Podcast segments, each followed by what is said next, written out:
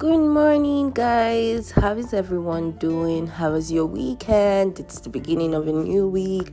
Are you excited about the new week? Because I am. I know it's funny because the weekend goes so fast. I don't know how these things happen. It's like you're on Friday and then there's Saturday and then there's Sunday, and next thing you're waking up on a Monday morning, you're wondering how did that time go so fast? Well, guys, um, how are you doing? What is going on? What's your week like? What do you plan?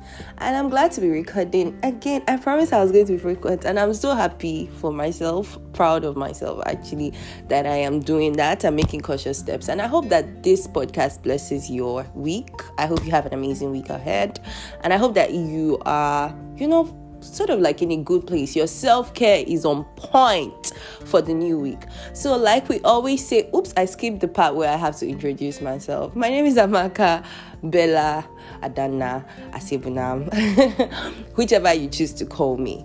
Um, I am your host for Giving Mental Health a Voice, and like I said, this podcast has long evolved from just mental health to faith, lifestyle, everyday living, and everything basically everything that you want to hear. Um, I've been doing a series called My Mental Health and My Everyday Life, and I hope you enjoy it. I hope you find it interesting. Please do well to send. I've been seeing a lot of ratings, and yeah, guys, I'm from oh my god, this week we got listed on the new and noteworthy. Um, section of the Apple podcast. I'm so excited. It's like a big deal for us. And also, I would like to say, please continue your good work. Please, please keep subscribing, keep rating, and please, please, please write your reviews because I the goal is that we get to the top chat, and I can't wait for that to happen. We need to keep preaching the good news about mental health and everyday lifestyle. Thank you guys. Um, so, yes, like we always do here, it's our custom and our tradition that we always begin all our series, all our podcasts, all our episodes, everything with a word of prayer. And um, like I always say here, I don't do this myself, I do it under God's authority that has been given to me. So, I invite my Father, my Lord, my personal Lord and Savior to today, Lord, as we speak, speak through me, Lord. I pray that whoever needs healing receives healing. I pray that whoever needs answers finds answers, Lord. Not my voice, but your voice, Lord. Amplify your voice here today for those who need it and those who are in dire need of your mercy, Lord. Show forth your mercy in Jesus' name. Amen. So guys, how are you doing? Like I said, I'm just I'm I'm I'm agitated, right? So like my my my podcast today is I don't know, like I have two things I want to I want to talk about. Um, the first part is talking about gratefulness and gratification and the second part is going to be talking about mental health and Nigeria. They're sort of like in tied, but I just want to incorporate gratefulness and gratification into what mental health and Nigeria is. Guys, this week was the last week actually was super intense for me. I mean, I I um I had a, I had an event right where okay so like I don't know if everyone knows I run a mental health awareness foundation. I know I know I know. It's it's so much to keep up with yes. So I run a mental health awareness foundation and since the beginning of the pandemic things going on we haven't really been able to spread out our tentacles to everywhere. Like we at the beginning of the year we planned on having um mental health focused on adolescents and young adults for this year, which was like supposed to be our major concentration. But that didn't work because the pandemic happened, school closed, things happened, our access to these young adults and adolescents were sort of cut short. So we started to have a lot of online activities, um, seminars, which have been really successful. We recruited team members, a lot of volunteers. It was so impressive. Well, COVID happened and a lot happened. Somehow things are sort of going back to there's no normal, but we're adjusting to the new normal. Things are sort of taking shape again. So we decided to kick kick out and just you know begin what we've been doing because I feel like mental health is something that shouldn't ever leave our, our mouths. Like we should keep talking about it. We should keep amplifying our voice, keep speaking up about these things. So you know we started and then we had an activity where um, you know we had to go out and sensitize people on mental health awareness. So the goal was it's called um, Awareness Saturday. So we go out, share out like a self care plan where we're telling people on you know, t- talking to people on the importance of mental health awareness, what to do if they don't feel all right, how to contact us, why mental health is important, you know, trying to sensitize the Nigerian population because it's something that is missing in our country, anyways. This is why Unveil was set up, you know, basically to tell people that mental health is a thing and it is important. It is good for you to look out for your mental health. These are, you know, a large amount of the Nigerian population is very ignorant about mental health, anything involving mental health.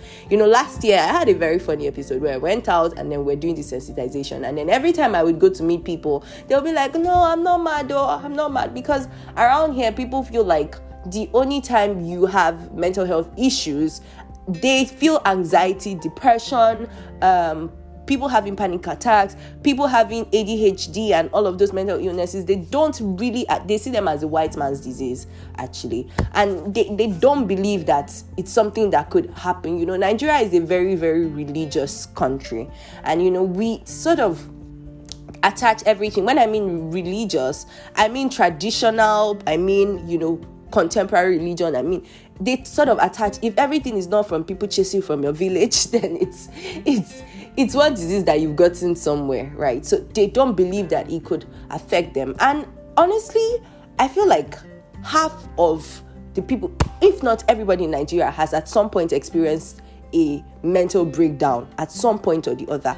The truth is that this country is a lot. It is chaotic. Let's be honest. A lot of things are happening, and it's almost impossible for these things to not have an adverse effect on the average Nigerian.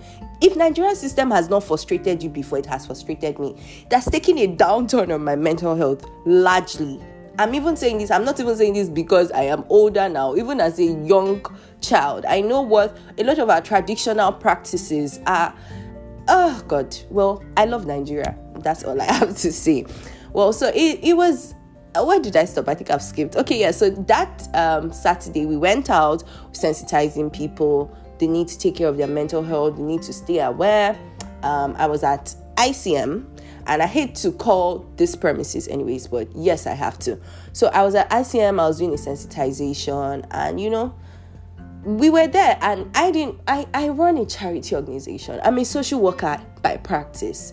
I I think I have um, I started taking my classes, my master's classes, and I've been working with I my school is in the United States. So somehow you know, I've been learning so much about the United States system. You know, every time I realize that they have a working system in the United States, the more I am pushed to have that set up in Nigeria. You know, sometimes I finish my classes and I lay in bed, and for a great amount of time, I can't sleep. I just always ask God to, you know, heal my heart. Like, my heart is always so heavy because if you've ever been around and uh, during my NYSC, I was fortunate enough to do a lot of humanitarian activities and community development activities where I would go out to the masses. And you know, I, I remember this particular time when I went to a school and I had this child who had been constantly abused, and I think she was in like GS3. She had been constantly abused by the person that she was living in house with. I know I don't want to call the relationship she has with that person. And I, I was imagining if Nigeria was a working system, I'm no offense, I am sure that there are organizations that are set up to at to you know have access to children like this but we need all these uh, we need policies that are set up at the federal level to address things like this. We don't have social workers in nigeria. We don't have people who are we, we have people who are set up and organizations but the way that the nigerian system is set up the policies are set up they somehow frustrate the plans of these people. I know so I was so heartbroken by it. And this is literally what pushed me to do what I'm doing now because God God shows you a lot of things. God allows you to see things. Sometimes just so you know that your life, I always say that your life is your purpose and who you're meant to be or called to be is in is, is always in line with your story, right? So the things you have experienced, the things you have seen with your life, it is not a mistake. It is not by omission that you have seen those things. It is tied greatly to your purpose, tied greatly to what you are called to do. That being said, you know, I we went out and then we're sensitizing people on mental health, sensitizing people and then we were sharing a great amount of our, our flyers and suddenly we got some one of the um, people around the protocols or security officers or whatever stopped us and like oh we're not supposed to do this within the premises you know i was fine because honestly the kind of person i am eh, like i am i am like I, I would not disregard anybody, especially an officer on duty, because I have a job. I have worked in a corporate environment. I know what it's like to be carrying out your duty, right? So I won't I won't disrespect you because you're doing your job. So he walked up to me and I'm like, sir, please, can we? Because he was sort of creating a scene when he approached. I'm like, I like. I'm not going to. I'm an educated person who left my house. I'm not even saying I'm an educated person. I'm a human being who left my house. You know, took a car, came over to this place. I'm not doing it. I'm not here because of. I try to explain to this man that, oh, see, oh, this is what we're doing. And he was bent on just creating a scene. So I said, sir, please, okay, fine. Do you have an office at least where we could go in? Because I had my team members with me. And if there's anything, you can embarrass me. Oh, but don't embarrass the people I'm with. Don't speak to them anyhow. Like, just don't talk to them.